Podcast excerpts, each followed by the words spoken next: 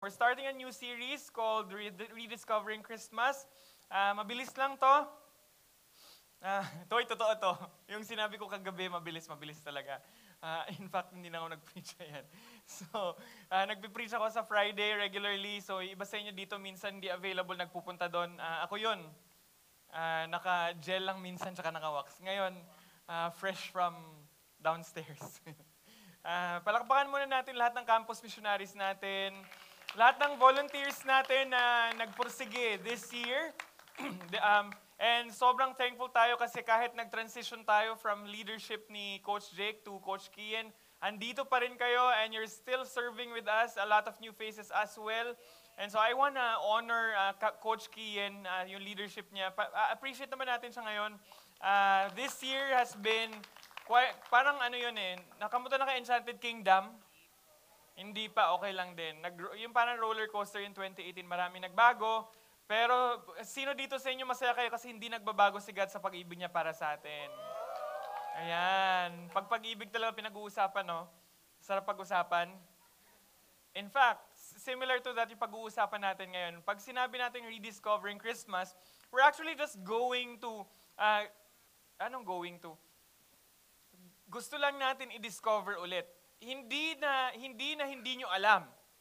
Alam nyo na to, pero i-rediscover lang natin. Kumbaga, pupuntahan natin ulit kung ano yung sinasabi sa Bible regarding this. Tapagin mo yung nasa tabi mo, sabihin mo, wag kang matulog. Buksan nyo yung mga Bibles niyo sa Matthew chapter 1. Kung meron kayong Bible sa cellphone nyo, buksan nyo chapter 1. Ah, and so, babasahin ko lang yung verses 18 to 20, ah, 25. Yung hawak ko palang Bible ngayon, ah, New Living Translation, so um, bear with me, okay? Hindi ko papakita yung verses sa text. Tayo tayo, okay lang ba? Sahin ko lang muna to.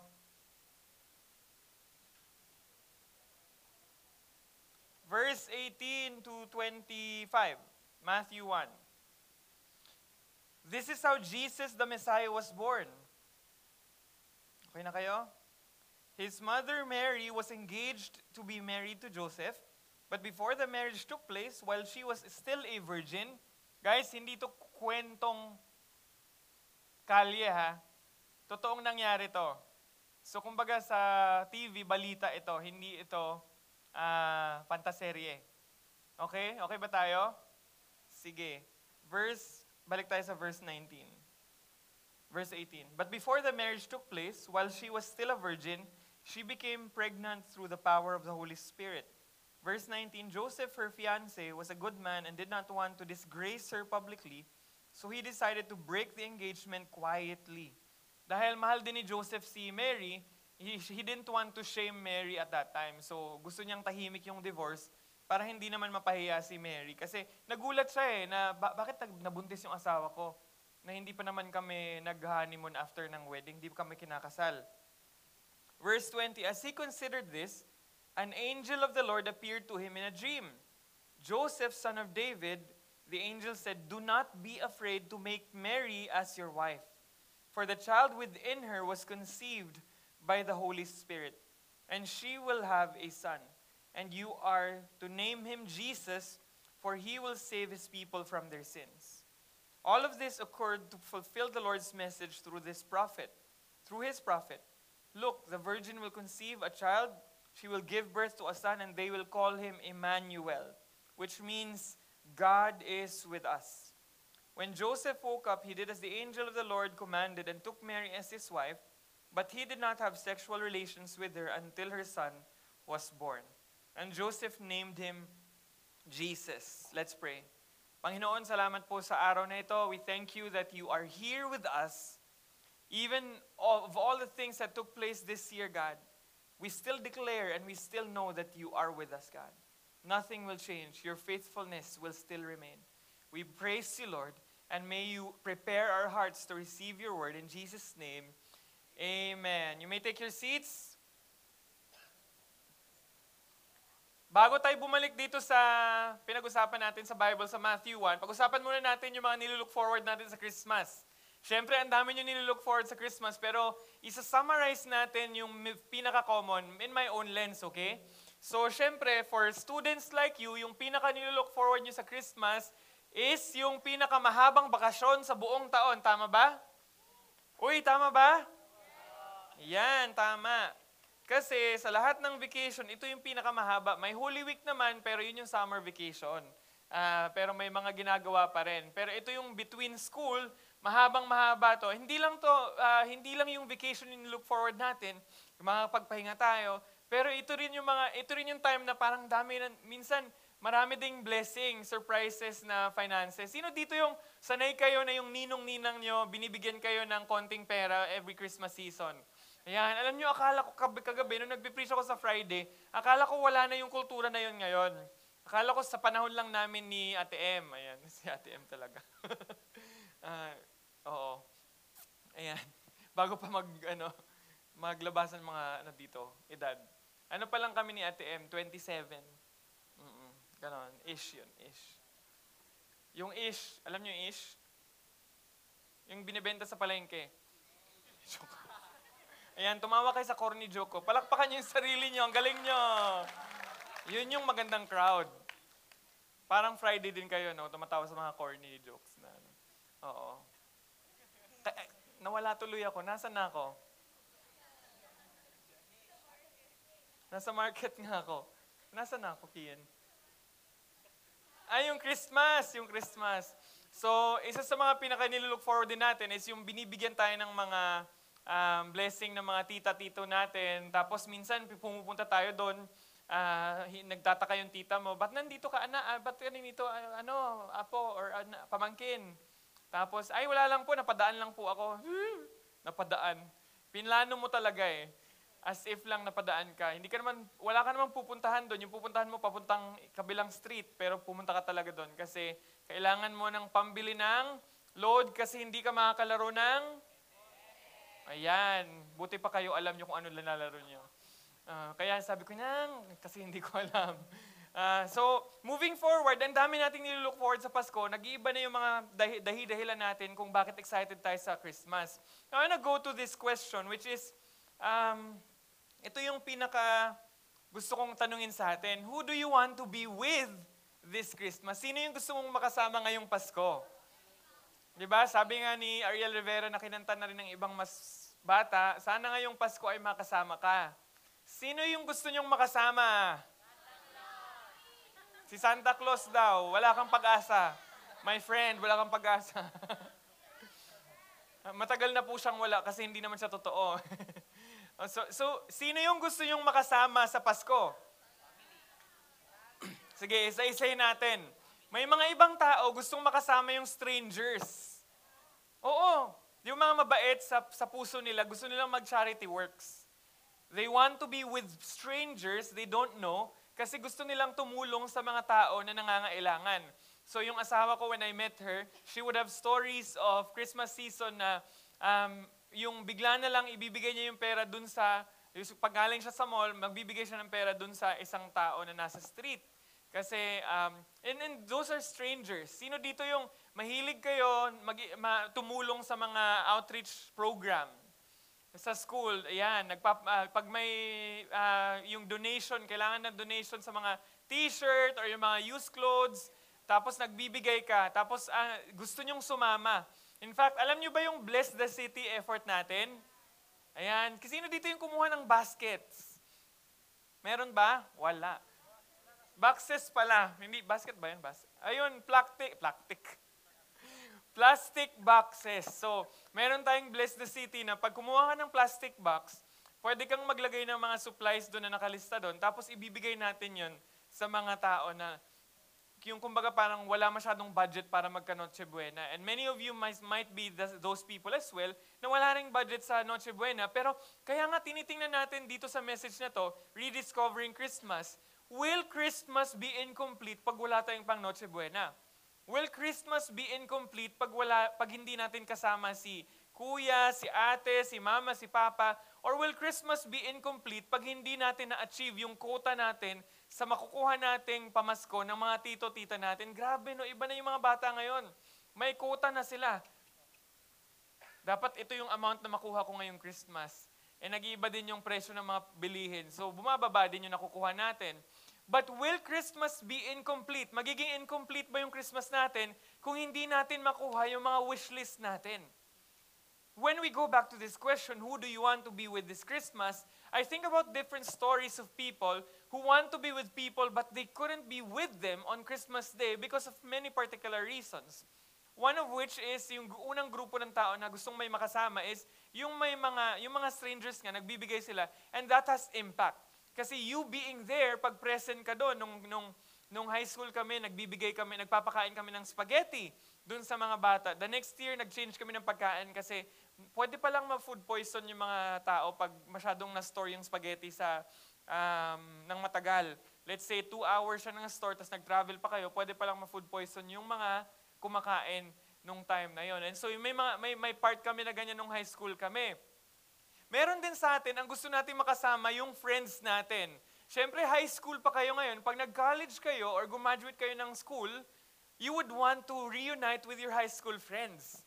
And ito yung mga times na pag Christmas season, you want to be with them kasi pagkukwentuhan nyo kung ano yung nangyari sa'yo nung Valentine's Day or nung Foundation Day nung, nung pinosas ka dun sa crush mo. Diba? Yun yung mga gusto natin gawin eh. Pag nag-reunion, pinag-uusapan. Ngayon, alam yun ni Kuya Dave. Yung nag-tithes offering kanina, alam na alam niya yon. Joke lang, nasan siya? Baka umiyak. Oo. anyway, so marami tayong nilook forward. Reunion sa high school. Uh, kayo mga high school, siguro gusto nyo rin ma-meet yung mga elementary friends nyo. Hindi ko alam. Gusto nyo ba? Namimiss nyo ba sila? Nag-iiba-iba na kayo ng school? Siyempre, pag-uusapan nyo, ang pangit kasi ng mga kwento ng elementary days ko eh. So kung ikikwento ko dito, baka mandiri kayo. So syempre, eh, pag nagkita kami ng elementary friends ko, hindi nila ikikwento yung, naalala mo Job, yung nakaihi ka sa... May mga ganong kwento po. Oo. Ako na, ako na, ako lang ganon. Kayo na yung malinis. Mahiyain kasi ako dati. Sa sobrang mahiyain ko, hindi ako nagsabi sa teacher ko na gusto kong mag-CR. So, nakaihi ako sa room. Uh, natuto naman ako. So, hindi na sa room umihi the next year. Doon na sa canteen, joke. But who do you want to be with this Christmas? Let's say family.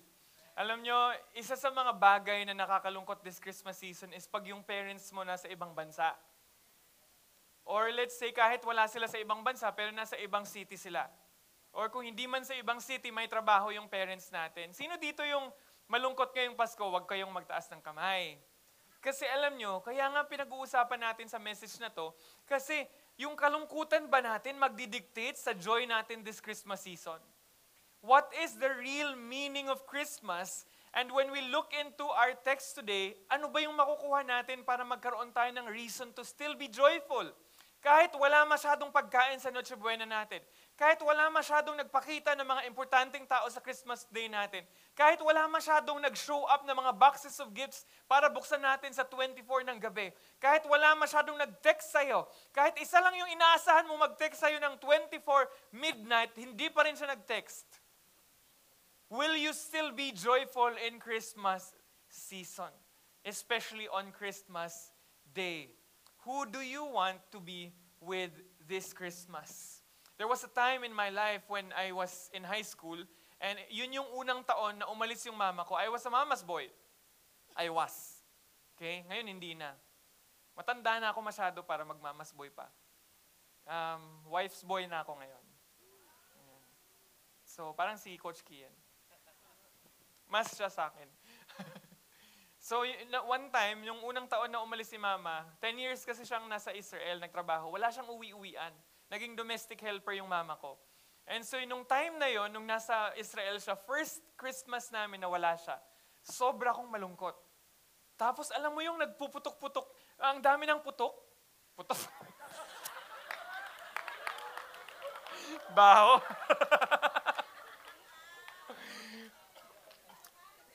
Mapapatawad niyo ba ako? Eh, lumalabas yung pagkabisaya ko. Gusto niyo magbisaya na lang ako. So, ang dami ng putukan, ng 24 ng gabi, magkakasama kami ng mga kapatid ng mga, mga tita, tito ko. Tapos, mali pa rin yung word ng putukan. Tumatawa pa rin sila eh. Fireworks. Bakit? Iba na ba yung meaning ngayon? Ah, syalan kayo. Sige, there were fireworks in the sky. Baby, you're a firework. So may mga fireworks na ang ingay-ingay na, tapos yung mga tito-tita, yung mga, uh, yung anong tawag doon? Whistle or torotot? Torotot. Sabi ko nga eh, pichinecheck ko lang kung gising ba kayo. Kasi last time nag-preach ako dito, tulog na tulog kayo. Blockbuster. Lahat tulog. So, yung torotot, tapos ang ingay-ingay na sobra. Alam mo yung feeling na nasa eksena ka ng movie ng Star Cinema? Na ang ingay-ingay, tapos biglang ikaw nakatulala. Kulang na lang patugtugan ka ng theme song ni Cardo sa Ang Probinsyano. Tapos naka-slow pan sa'yo kasi nag ka habang yung mga naka-blurred na background mo ng mga tao nagsasaya sa Christmas. Ganun na ganun yung moment ko.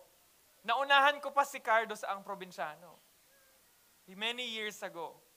May mga times na pag hindi natin kasama yung mga tao sa buhay natin this Christmas, it ruins our joy. We feel like this Christmas won't make sense at all. Huwag na lang tayong mag-celebrate ng Christmas. Hindi ko na lang bubuksan yung Facebook ko kasi wala naman din point. Lahat nagsasabing Merry Christmas, lahat nagpo-post ng family photos, tapos kami incomplete. Kasama ko pa yung ayaw ko sa parents ko. Yung sanang gusto ko na parent, wala dito, pero yung isang hindi ko gusto, nandito kasama namin. Hindi marunong magluto si Papa, si Mama ang sarap magluto, or si Mama ang sarap, uh, si Mama yung kasama ko ngayon, pero si Papa yung masarap magluto ng hamonado. Pero wala siya. But all of these situations and similar situations, lahat ng mga example na to at mga examples na hindi ko nasabi, pero example ng buhay mo, kwento ng puso mo, all of these situations, even when they don't change, will they rob our joy this Christmas season? Just because the with is a without. I like what Matthew chapter 1 basically talks about. Because the way Matthew wrote this gospel is he starts with the birth of Jesus Christ and he reminds us that Jesus, the God became man, is with us. That's why naka-capital yung with because I want to emphasize God is with us. Emmanuel, that was what was prophesied 400 years ago. Si Ate M, yung pangalan niya Emmanuel, and that is what it means. God with us. Alam niyo, minsan pag matagal na tayo nagpupunta sa church, yung mga text na nakikita natin at yung mga words na narinig natin sa church about sa Bible, nagiging jargon para sa atin. Ano yung jargon? Yung jargon, parang yung mga terms na kayo lang may alam, hindi lahat ng grupo may alam, pero nagiging familiar na sa'yo at wala na masyadong, wala na masyadong meaning sa'yo. Yung, yung tagpuan ni Moira na song, pag masyadong naging familiar para sa'yo, next year, by the end of 2019, isang song na lang yun na pinatugtog sa radyo at hindi mo na masyadong kinakantan. But will Christmas be like that for us? And will these terms, God with us, be over familiar to us that it won't be a good news to us anymore? Isa lang yung simpleng goal ko tonight, today sa, sa preaching na to. I want us to leave this place having a new appreciation of the phrase, God is with us. That when we celebrate Christmas this 24 and 25, despite the lack, despite the absence and despite the withouts, we will still find joy in our inner souls and say, Lord, you are still with me no matter what. Matthew chapter 1, 23, 22 and 23, it says, All this took place to fulfill what the Lord had spoken by the prophet. Behold, the virgin shall conceive and bear a son, and they shall, his, they shall call his name Emmanuel which means God with us. Alam mo, pinagdadasal ko talaga kay God that the Holy Spirit will touch us. That when we see the word Emmanuel, all of your situations, God will speak to it and say, no matter what, kahit anong pinagdadaanan mo, alam ng tao o hindi, I am with you. Alam niyo, I see a picture of God as a father and He holds us by His right hand walking beside the beach. Yun yung mga gusto nating eksena. 99% of us, if not 100% of us here, have not shared that moment with our dads at all. But God gives us a picture of Emmanuel, that when He is with us, He's there holding us by the right hand. His children one by one. He knows us by name. He knows our situations. Alam niya yung mga pinagdadaanan natin. Alam niya yung mga gusto natin isumbong kay teacher pero hindi natin masumbong-sumbong. Alam niya yung mga gusto nating sabihin kay mama pero hindi natin masabi kasi wala siyang panahon. Alam niya yung mga gusto nating sabihin kay papa pero hindi natin masabi kasi magagalit siya. Paglasing siya mamaya, pag may sinabi ako, lagot ako. But God being with us, He's different. Emmanuel, God with us. So when we think about God is with us, we realize that there are so many nu- nuggets na kailangan nating alamin. And I'm not gonna expose everything tonight. Today, gusto ko lang makita natin kung ano ba yung significance dito. So this Christmas season, who do you want to be with? Kasi dalawang pwedeng reasons kung bakit hindi natin sila makasama. Una, yung isang pwedeng dahilan na hindi natin sila makasama is hindi nila kayang makapunta sa lugar na kung saan tayo. Either it's gonna be the same case as mine when I was in high school, that my mom couldn't come home because she was there for 10 years. Ang mahal umuwi from Israel papuntang Pilipinas. And by the way, she just came at that time to Israel. Kakarating niya lang doon. So hindi rin siya pwedeng umuwi at that time. Sobrang mahal. So hindi niya kaya. Gustuhin niya man, hindi niya kaya. And why, why do we feel sad when people are not with us? Nung graduation ng high school, so ilang years na yon Four years na na nasa Israel si mama. Sobrang mamas boy ko, nagrebelde ako sa papa ko. Sobrang hinate ko yung papa ko. Okay na kami ngayon, kahit tanungin niyo pa siya. Pero patay na yung papa ko. Hindi tayo kumakausap sa mga patay, tama? Sabi sa Bible, kinakausap ko si God. Ayan. So nung, nung high school graduation, sadly, I decided to frown and have a long face the whole time. I would have turned back to my high school days. Kung meron akong i-rewind sa buhay ko, isa sa mga i-rewind ko sa buhay ko is yung high school graduation ko. Hindi ko alam kung paano kayo ng high school graduation nyo sa mga nag-graduate na. At sa mga hindi pa gumagraduate, I declare nag-graduate kayong lahat. In Jesus' name. Amen. I-pray nyo yan ha. Kung sobrang nahihirapan kayo, magpa-pray kayo kay Coach Kian. Hindi pala po yan sa mga bagay na yun. Magpa-pray kayo kay Coach Kian at sa mga campus missionaries. So, sobrang gusto kong bumalik sana sa panahon na yon. Alam niyo kung bakit? Dinicide ko na magiging malungkot ako buong araw ng high school graduation.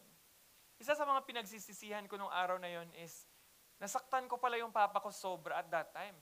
Kasi for me to show him that I was sad and he was there, his presence was not enough. And that was what told, uh, what communicated to him. So, the whole time, even sa mga pictures ng graduation namin sa high school, yung mukha ko, ang pangit na nga, that time, kung hindi kayo nag-agree ngayon, so, thank you. Pero nung time na yon, sobrang payat ko, pwede ako magtago sa, sa likod ng poste. Um, so, ang, pang, ang pangit na itsura ko kasi hindi ako naging masaya. Dinicide ko. Alam niyo kung bakit? Presence is so important. Alam niyo pag may problema kayo, gusto niyo yung tao nandun sa, sa tabi niyo, di ba? Yung mga kaibigan niyo. Minsan gusto niyo lang sila mag-reply, pero minsan kahit wala kayong pag-uusapan, gusto niyo lang na nandun sila sa tabi mo. Sino dito may mga, may, may mga kaibigan na ganon? wala, okay lang. Hanapin niyo yung kaibigan na ganon na.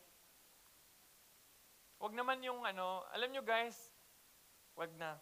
Hanggang doon na lang. So yung mga magkakaibigan na gano'n. So presence kasi is important. Halimbawa, kasal ni Coach Kian and Coach M. Pag kinasal sila, syempre they would want to have people who, whom they want to share that moment with dun sa araw na yon. So alam nyo minsan, nung namatay yung papa ko naman, moving, moving forward, nung namatay yung papa ko, iba pala yung nadad, nagagawa ng presence.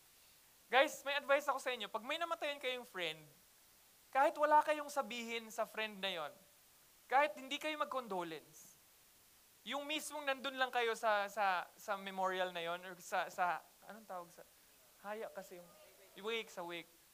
Sa wake na yon, kahit wag kayong ma-pressure na kausapin yung kaibigan nyo. Huwag kayong ma-pressure na magbigay ng mga words sa kaibigan nyo. Andun lang kayo. Kasi alam nyo bakit? Your presence is already important for that person. Feeling nyo hindi, siya, hindi, niya, hindi niya kayo na-appreciate, pero pag naghumupa na yung, yung grieving niya, two weeks after, malulok back niya and say, wow, nandun pala si ano, Kahit hindi niya ma-appreciate on that very moment, ma- maalala niya yon. Bakit ko sinasabi yung mga to? Kasi presence is so important. Oo, ganun talaga. Presence is so important. And the reason why I'm saying this is because one re possible reason kung bakit hindi pwedeng makasama yung tao sa na, hindi natin pwedeng makasama yung tao kasi hindi talaga niya kaya. Here's what I'm gonna tell you. 400 years before Matthew chapter 1, 400 years before the birth of Jesus Christ, 400 years before this very moment, the first Christmas day took place, there was a time when they were promised that they will have a Savior in their time.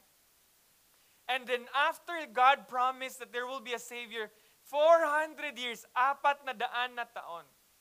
Tama ba yung Tagalog ko? Apat na raan. 400 years. Sa 400 years na yun, nag-antay sila na mangyari na yung birth ng Savior.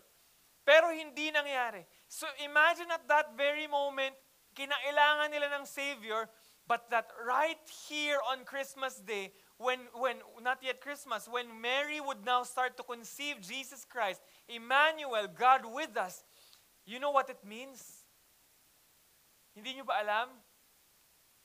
Tingin kayo ditong lahat. Imagine the God of the universe, the God who created you and me, the God who created our world, and the God who gave us lives, the God who loves us, and the God who actually reigns. He did not deserve to owe us anything. He does not owe us anything. Wala siyang utang na loob para sa atin. Siya yung gumawa sa atin. Wala siyang, ka, wala siyang kautang-utang sa atin. He doesn't actually, he doesn't actually need to do something for us. But in God's love and mercy, He decided to be with us to become man and become like Emmanuel, God with us.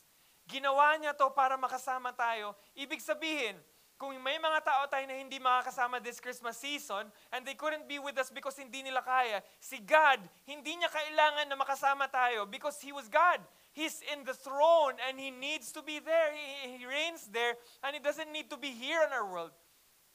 But because we needed the Savior, He did it anyway. God with us. For us to read this, these three words took a lot of effort from our God. It meant that He would leave His throne and send His Son Jesus Christ so that He can live for us and live with us. That's the first reason why we couldn't be with people. But God, even when He didn't want, He didn't have to, He still decided to send His Son Jesus Christ. God becoming man.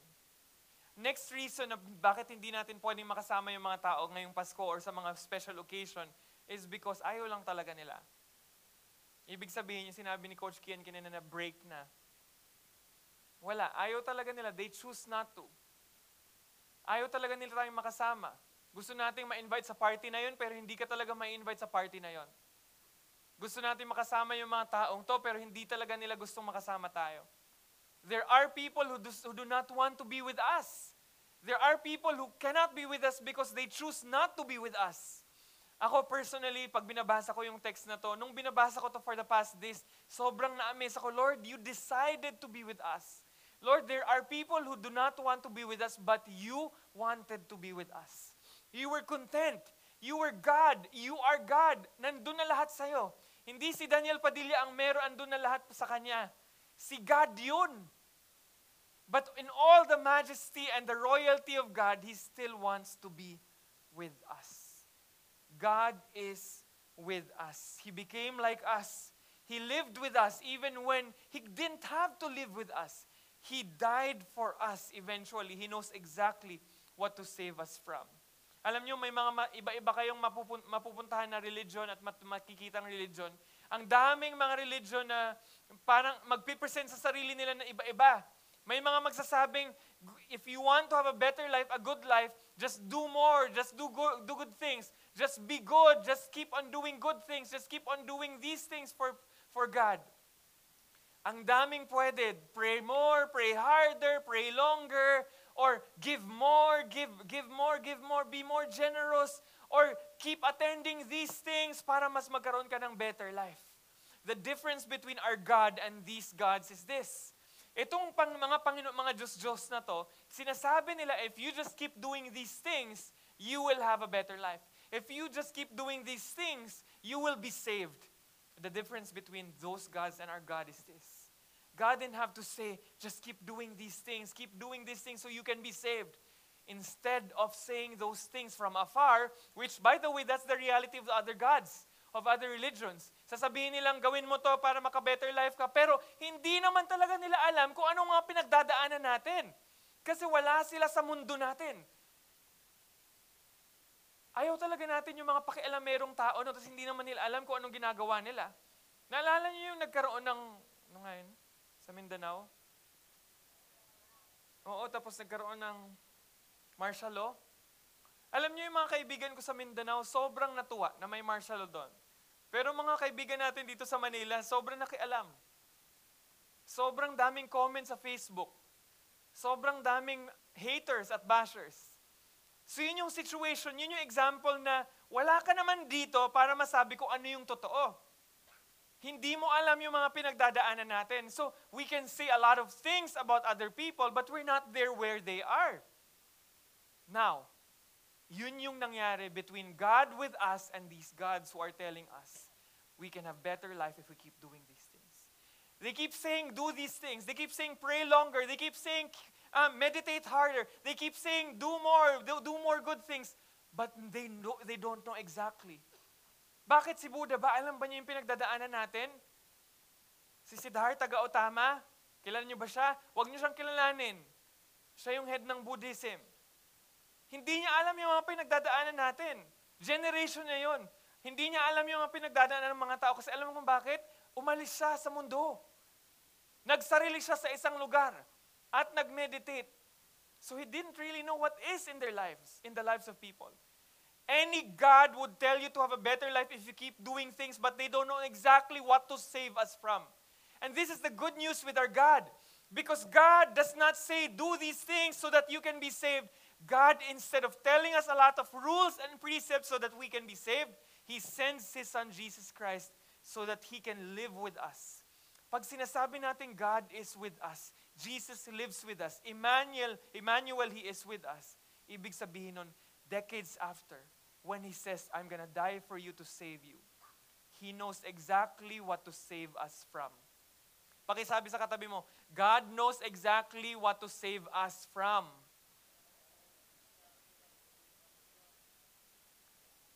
Ano yung mga kasalanan natin? 400 years before Jesus was conceived in the womb of Mary, a lot of situations were taking place. Ang dami nilang political problems, ang dami nilang economic problems, ang dami nilang societal problems.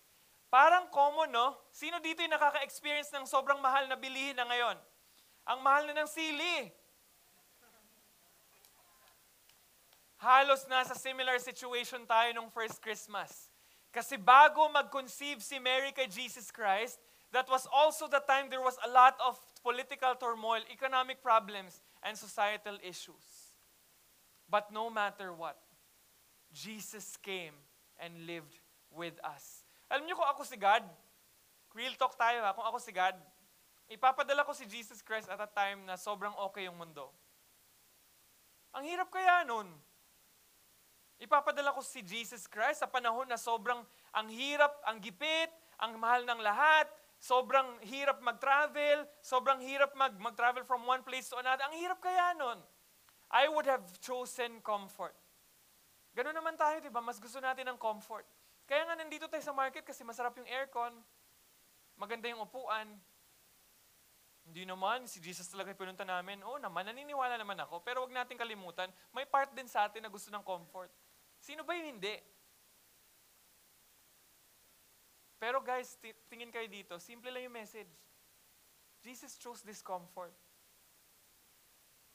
And for Him to be with us meant changing everything that He would be used to. Because He was God. He is God. Tayo tayo.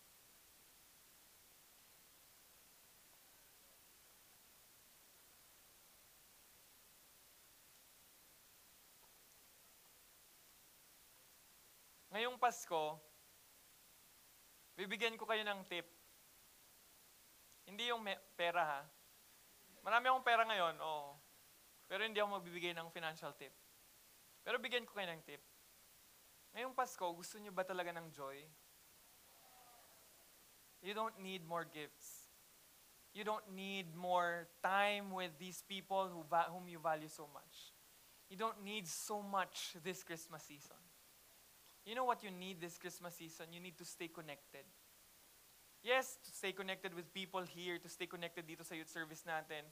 Pero, ito ah, basahin ko sa atin. Remain in me, Jesus says, as I also remain in you. Alam nyo, sobrang love ko yung first sentence dito. Because I feel like this is an allusion to God when He said, the name of this Son will be Emmanuel, God with us. Parang si Jesus, isa lang talaga sila ni God. Kasi ito sa totoo lang, they're really one. So Jesus, when He says, remain in me as I also remain in you, what it tells us is, hindi kayo una ang nag-remain kay Jesus. Sabi niya, manatili ka sa akin kasi in the first place, I'm still remaining in you.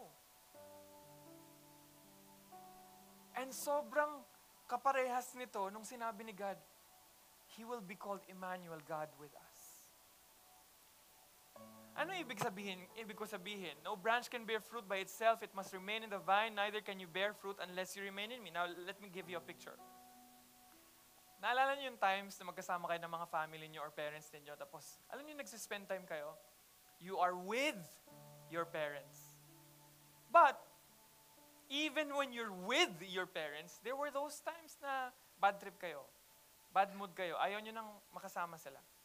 So kahit sabihin natin magkasama kayo sa isang sa McDonald's or sa Jollibee kumakain or magkasama kayo sa sala dahil may kagalitan kayo sa kanila, kahit you are with them, wala pa rin connection.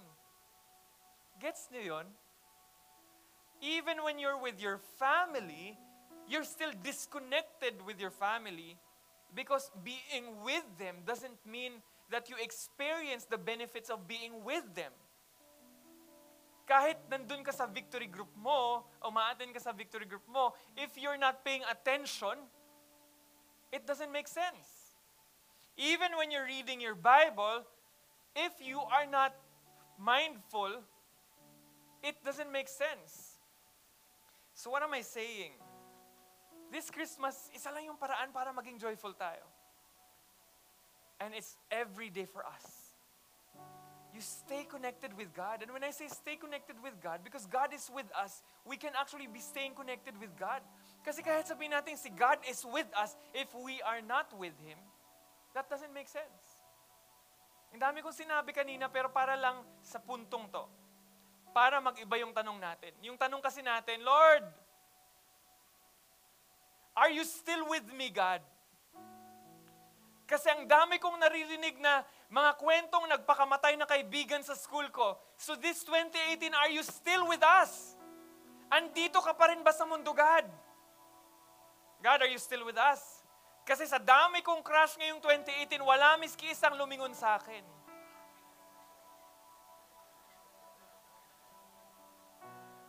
Crush lang talaga yung gusto nilang pag-usapan. Gumawa kayo ng material about crush para mag-enjoy sila. Candy Crush. Yan. Sa, gawin natin sa February. Yun yung tanong natin eh, yung frame of thinking natin. Tanong natin, God, are you still with us? Kasi yung parents ko, sobrang naghihikaos na. Naghihirap sila para mapaaral lang ako, pero parang wala ka namang ginagawa, God. Are you still with us? Pagod na pagod na ako, gusto ko nang mag-give up sa Christian life ko, ayoko nang umatin doon sa market-market, ang dami pang nagbago this year, wala na talaga akong gana pumunta doon. Kasi God, parang, are you still with us? Christmas reminds us that every generation, timelessly, God is still with us.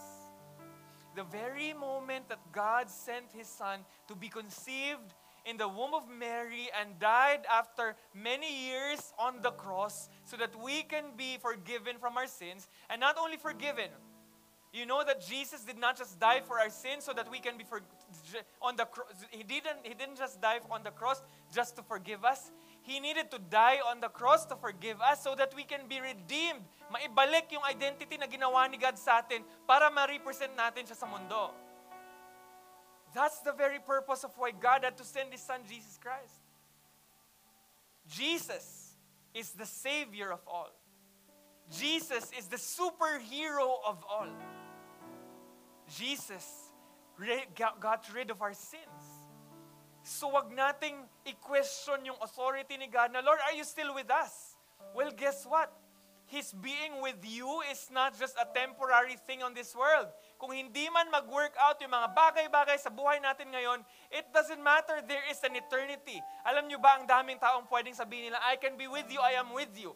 Pero si God lang yung magsasabing, I am with you, can bring you to the eternal life. Ang sarap kasi i-appreciate yung mga tao sa buhay natin. Lord, yung parents ko. Lord, yung family ko. Lord, yung crush ko. Lord, yung boyfriend ko. Lord, yung girlfriend ko. Lord, yung friends ko. But do you know that all these people, myself included, we can only last until this lifetime. The benefits of being with people can only last until this lifetime. But the benefits of being with God lasts until eternity.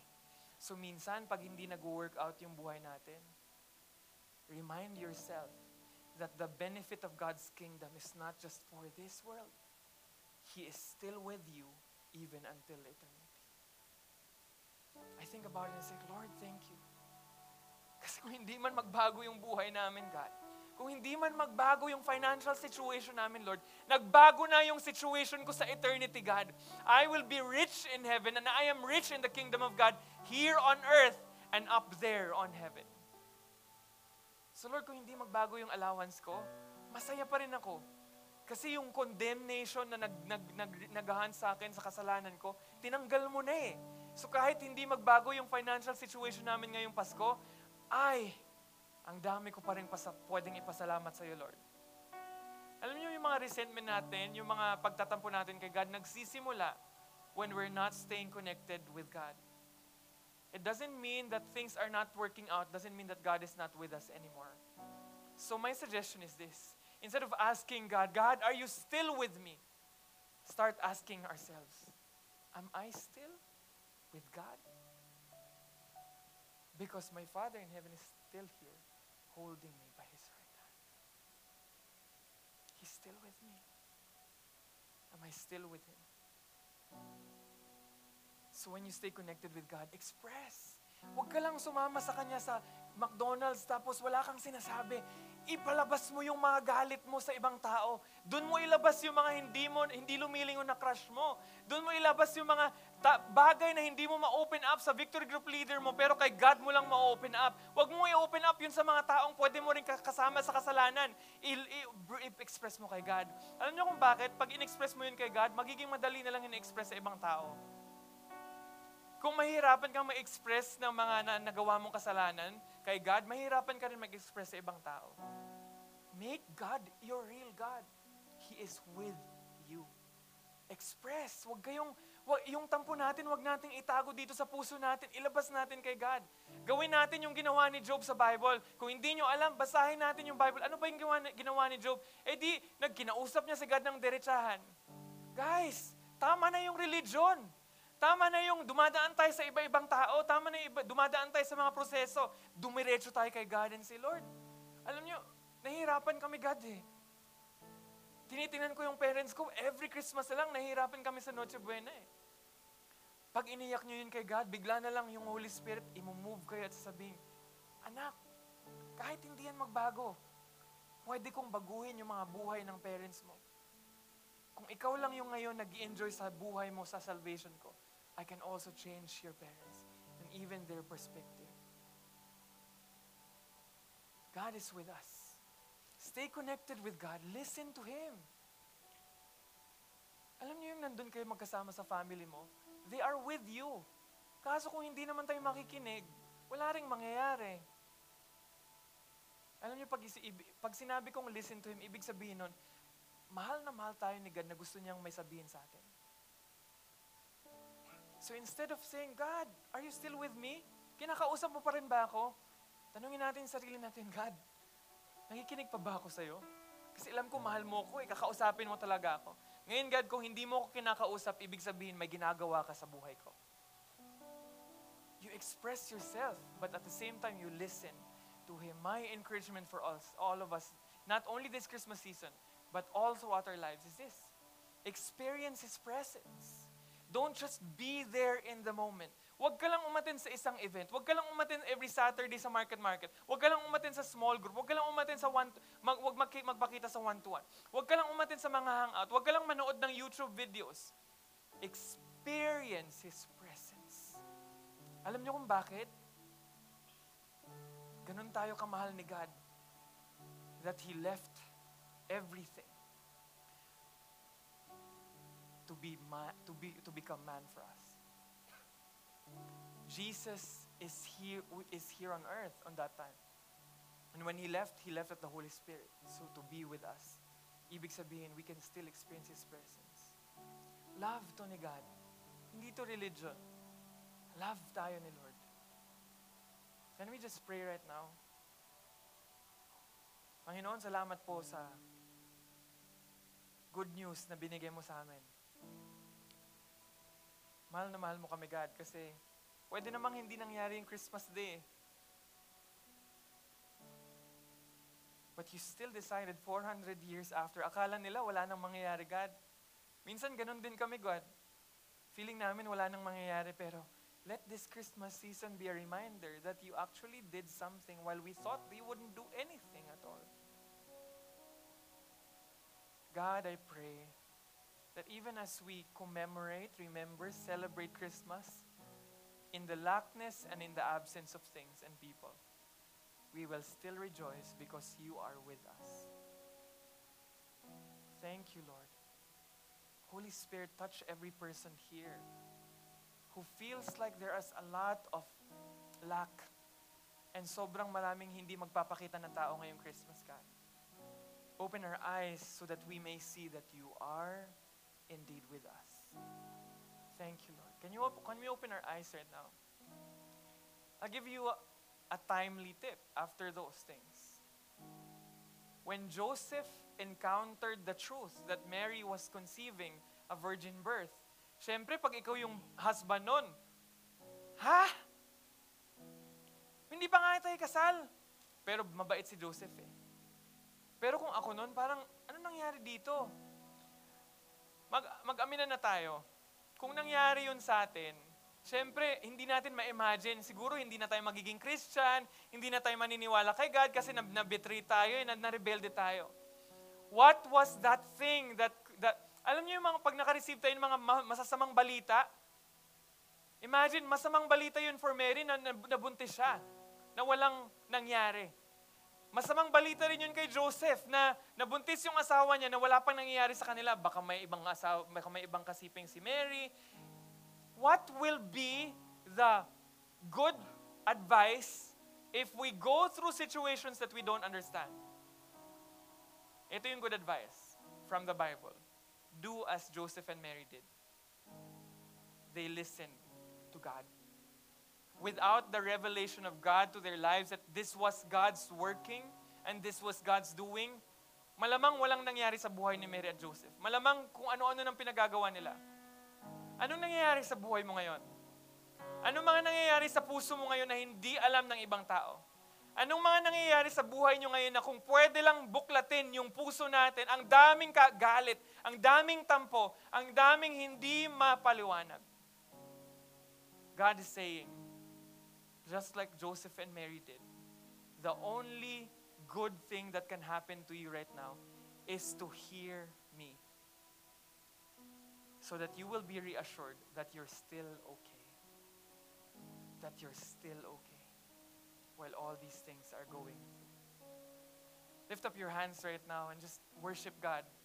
Lord, we thank you Lord, nagtitiwala kami sa iyo na kahit maraming mga bagay na hindi pa nangyayari sa buhay namin, ikaw pa rin yung gumagawa ng paraan para ma maiayos yung buhay namin, God. Lord, naniniwala kami na kahit hindi pa namin nakikita yung mga magagandang bagay na pinagdadasal namin at wini-wish namin, nagpapasalamat kami, God, nakataas yung kamay namin dahil ina-acknowledge namin, kahit hindi namin maintindihan most of the things in our lives, you are with us. you are at work. And we have a reason to rejoice. We have a reason to be joyful because you are with us, God. Ikaw na Panginoon, ikaw na Diyos na hindi kailangan pumunta dito, ginawa mo pa rin sa pag-ibig mo para sa amin, God. And that alone is something to rejoice about. That alone is something that we can be joyful about this Christmas, God. While our situations do not change, our lives have changed already because of you, O God. So we thank you, Lord. We glorify you.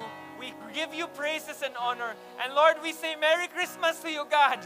Dahil sa iyo, masaya kami ngayong Christmas. We bless you, Lord, in Jesus' name. And all together we say, Amen. Palakpakan natin si God.